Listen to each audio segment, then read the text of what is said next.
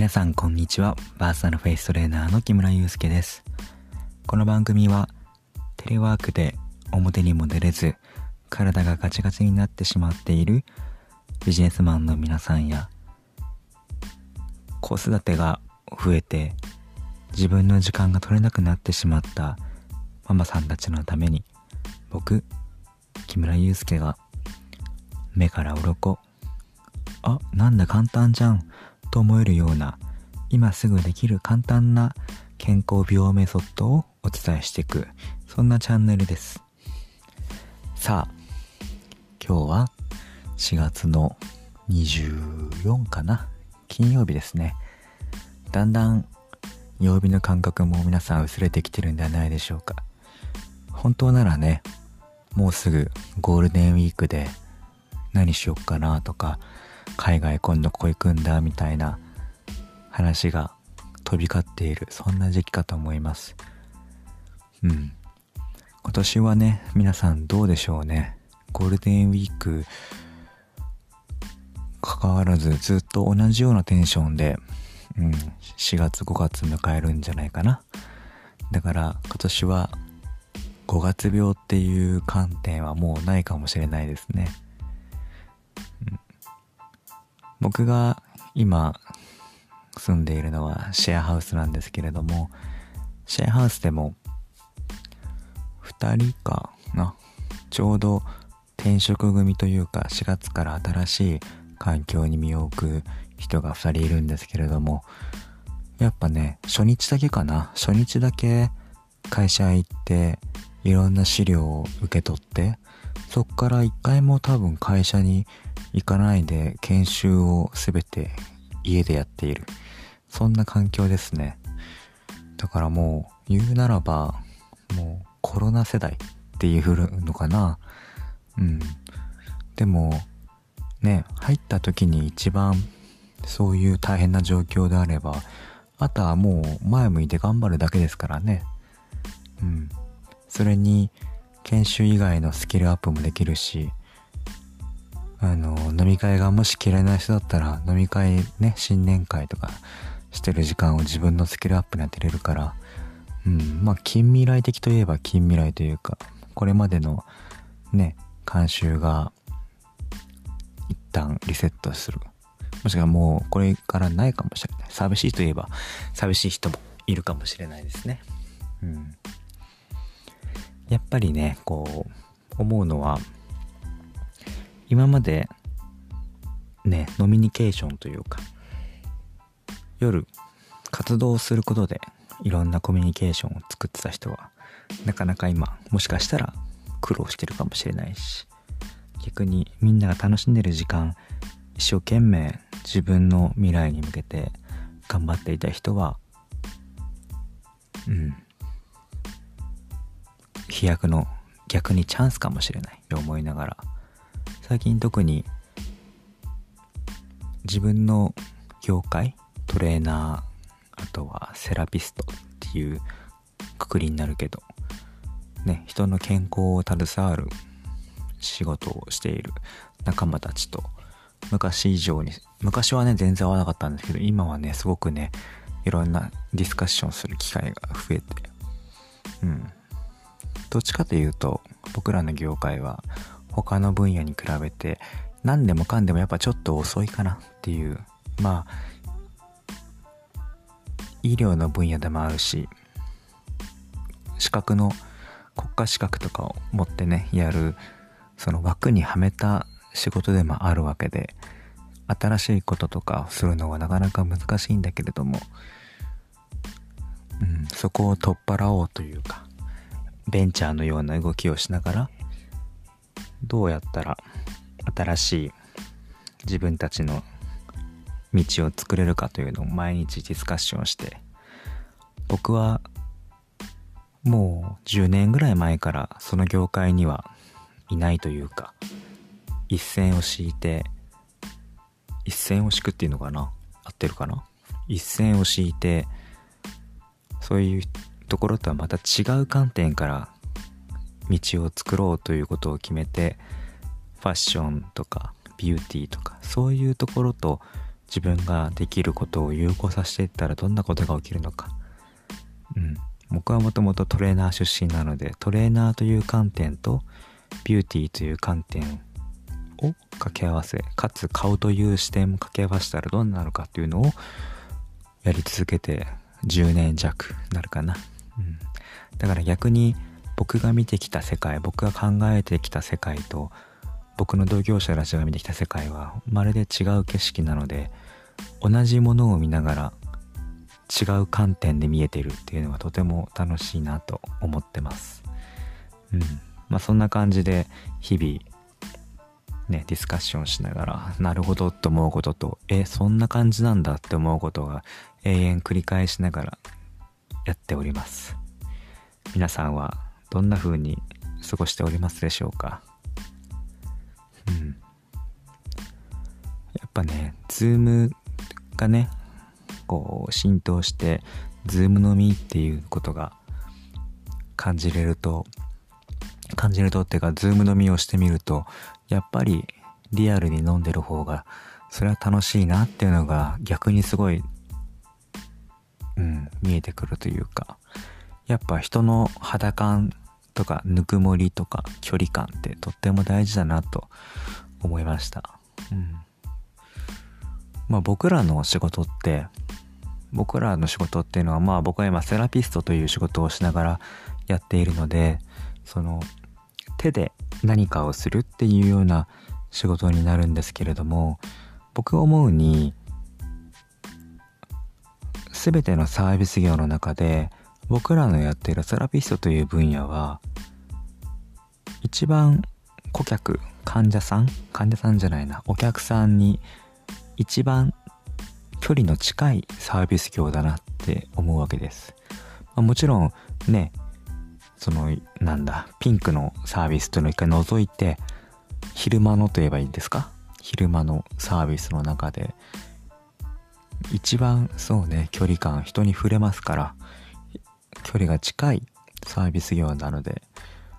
じゃあ、そういう僕らの仕事は何を求められるサービスなのかと考えた時にね、まあ結果重視。これはもう当たり前ですよね。それが人の痛みを、怪我とか痛みを治す仕事なのか、針とかね、小顔矯正とか、綺麗にするための仕事なのかっていう、まあそういう目的は違うかもしれないけれども、総じて人を癒すっていうことですよね。うん。で、そこには必ずぬくもりを求めます。人は。と僕は思ってるんです。だから、こう今人と出会えなくてね、オンラインでいろんな人とやり取りしたりとか、一人で家にいたりとかすると、癒しとぬくもり、温度がやっぱり欲しいなって思うと思うんです。だから、僕らセラピストは、まあ僕の今近くにいる身の回りのセラ、あ近くのね、セラピストは、そのぬくもりっていうものをどうやって相手に伝えるか、お客さんとか患者さんに伝えるかっていうことをいつも考えてますし、僕もいつもそういうことを心がけて、このラジオもやっています。だから少しでも、ぬくもり、温かみを、この声から感じていただけたら嬉しいなと思ってます。そんな感じで喋ってしまいましたが、今日は昼いつものようにインスタの投稿をあげまして、今日はね、手首ですね。手首の話をしました。あの、肩が凝る人とか、四十肩になりやすい人とか、なんかこう、体が硬い人ってね、手首の動き見るとね、よくわかるんです。手首がね、まっすぐ動くの。棒のようにね、グーパーグーパーしてるんです。うん。でも皆さんご存知の通り僕ら人間まあ動物も含め全て 3D の動きをしてますよね前後の動き左右の動きあと回線の動きねでもグーパーグーパーまっすぐする人っていうのはね回線の動きが足りないんですよだから3軸で動くものを2軸で動こうとするからねそれはどっかに負担がかかるんですね。うんなんとなくイメージ湧きますか？じゃあ表現者とかダンサーとか、まあ分かりやすいので言うと、例えばマイケル・ジャクソンなんていうのは、手首をパーンって開いた時にまっすぐグーパーってしてるわけじゃなくて回旋しながらグーパーってやってるわけですよね。なんとなくイメージ湧くかなと思います。まだね僕のインスタグラムの投稿を見てない方は是非見て確認してもらえたらなと思うんですけれどもそういう風に 3D の手首の動きをつかめれば例えば検証絵にもならないなりづらいしそうだな指も細くなるし指もちゃんと伸びるしもっと言うと肩も凝らないし所作もエレガント、うん、あと荷物が軽くなる。なぜなら手から足から全部つながるから。でも手首を使わないで手首をまっすぐにしたままグーパーグーパーしてるとねこうね手だけで動いてるもうちょっと言うとまあ腕か腕と手だけで動いてるから荷物持ってもね重く感じるんですようん。これはね、やってみたらすぐわかります。やり方は、インスタグラムの方で動画を上げてますので、見てみてください。うん。そう。だから、そういうね、ちょっとしたことをこだわれる人がエレガントで、ちょっとしたことをこだわれる人が健康で、うん。ちょっとしたことを知ってる人が賢い。なんとなくこう、とか、何も考えてないとね、やっぱり発展性がないから、応用が効かなくて、うん、会話が成り立たないんですよね。うん。でもね、僕あの、まあ、このラジオもそうなんですけれども、YouTube もね、今平日毎日、えー、何時だっけ昼の12時半から30分ね、やっているんですけれども、なんかね、みんな結構あの同じ、まあアカウントね、出るから、あ、この人だなってなんとなくこう認識できるようになってきたんですけれども、みんなね、どんどんどんどん賢くなってます。面白い。とても面白い。あのね、何が賢く感じるかっていうとね、こっちが僕がこう喋っている言葉の表現、言葉尻言葉の表現をね、耳がね、慣れてきてるんですよ。だから、なんとなくね、もうこっちが言うことを予測しながらね、質問してきてるような感覚で、質問が上手になってきてんですよね。これね、すごい大事。うん。大事。あの、初めて僕の言葉の表現をね、聞く人ってね、宇宙語に聞く、聞こえるんですって。そう。だからね、成立している時にね、いろんなカウンセリングして話をするとね、頭から湯気が出てる感じっていうのがまさにね、イメージが湧くぐらいね、沸騰しちゃってる方もいるんです。うん。で、その、まあ僕がこうやってゆっくり喋るのも、そういう新しい視点の話が入ってきた時に、なるべく頭の中で整理する時間と間を作ってあげられたらいいなと思って、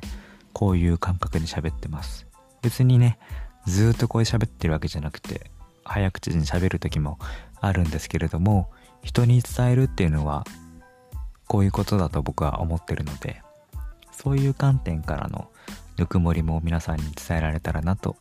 思っておりますうん。あと最近そうだ。なんかねいいアプリをね知ってキャンバって言うんですけどね。キャンバで合ってるかな？キャンバスのキャンバかな？うん。まあ仲間内に教えてもらったんですけどね、これがね、すごい、あのー、優秀なアプリで、あのー、インスタグラムのサムネイルってあるじゃないですか。最初のタイトルのとこに出てくる、ボーンって出てくるタイトル画面みたいなやつ。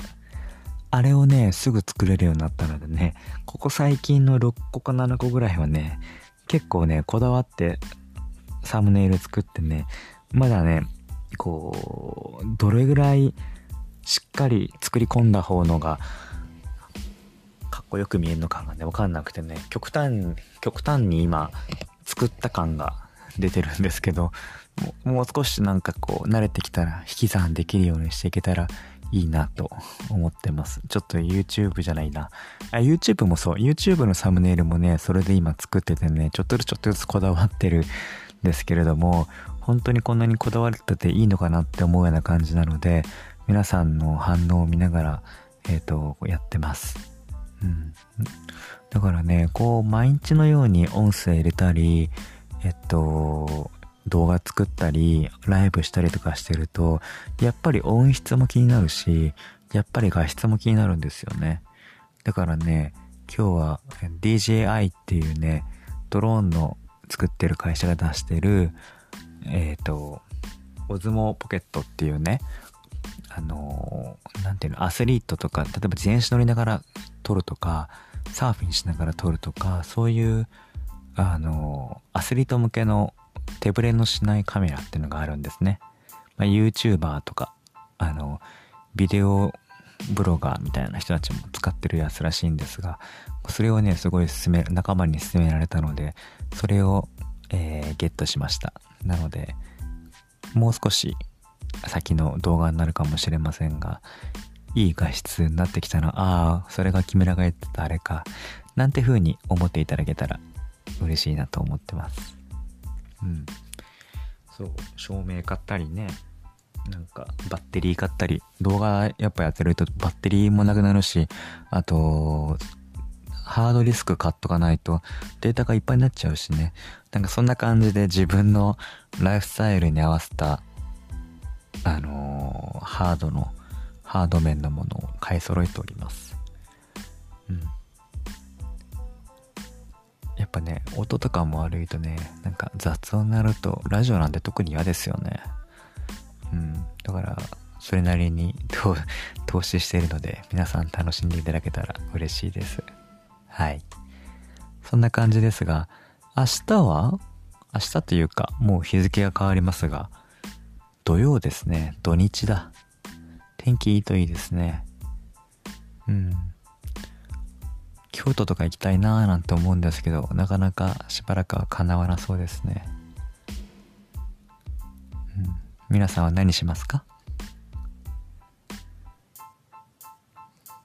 子供は、お子さんは大丈夫ですか？なんか、思うんですが、こういうラジオっていうのは、つくづくママさんの味方だなぁと思うんです。それはね、子供はラジオはなかなか聞かないかもしれないけれども、子供と遊んでても耳は余るわけで、そういう時にラジオがあると、ね、そういうママさんを応援できているようなラジオになってればいいなぁなんて思いながら喋ってます。うん、子供はね、子供はすごいですよね。エネルギーもあるし意欲もあるしだいたい大人がブレーキかけちゃうんですけどね。ダメですとかそういうとこで遊ぶもんじゃありませんって言ってるとね子供もだんだんこうちっちゃくまとまってきちゃうからなるべく、うん、才能を引っ張れる方がいいけれどもなかなか環境もそうできない部分もあるとまあ僕は子供がいないんですけれども、結婚もまだしてないんでね、そういう子供のいる友達とかはそうやって言ってます。うん。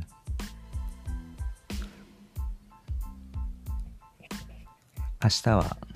オンラインのね、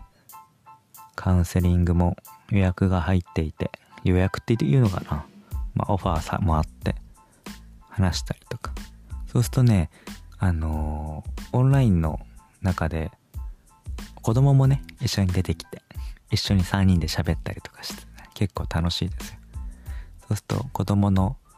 子供の子供による自分の、これどうしたらいいですか？みたいなこと言われてね、それに対して答える、やってみます？みたいな素直に言ってるからね、やっぱ可愛いなって思うんですけれどもね。だから皆さんもこれを聞いていて、もし、あ、うちの子供も見てほしいっていうのもあれば、それはそれでオファーいただければ、うん。まあ、無料にはちょっとならないんですけど、うん。きっちり、あの、伝えることはきちんと伝えますので、その辺もオファーいただけたら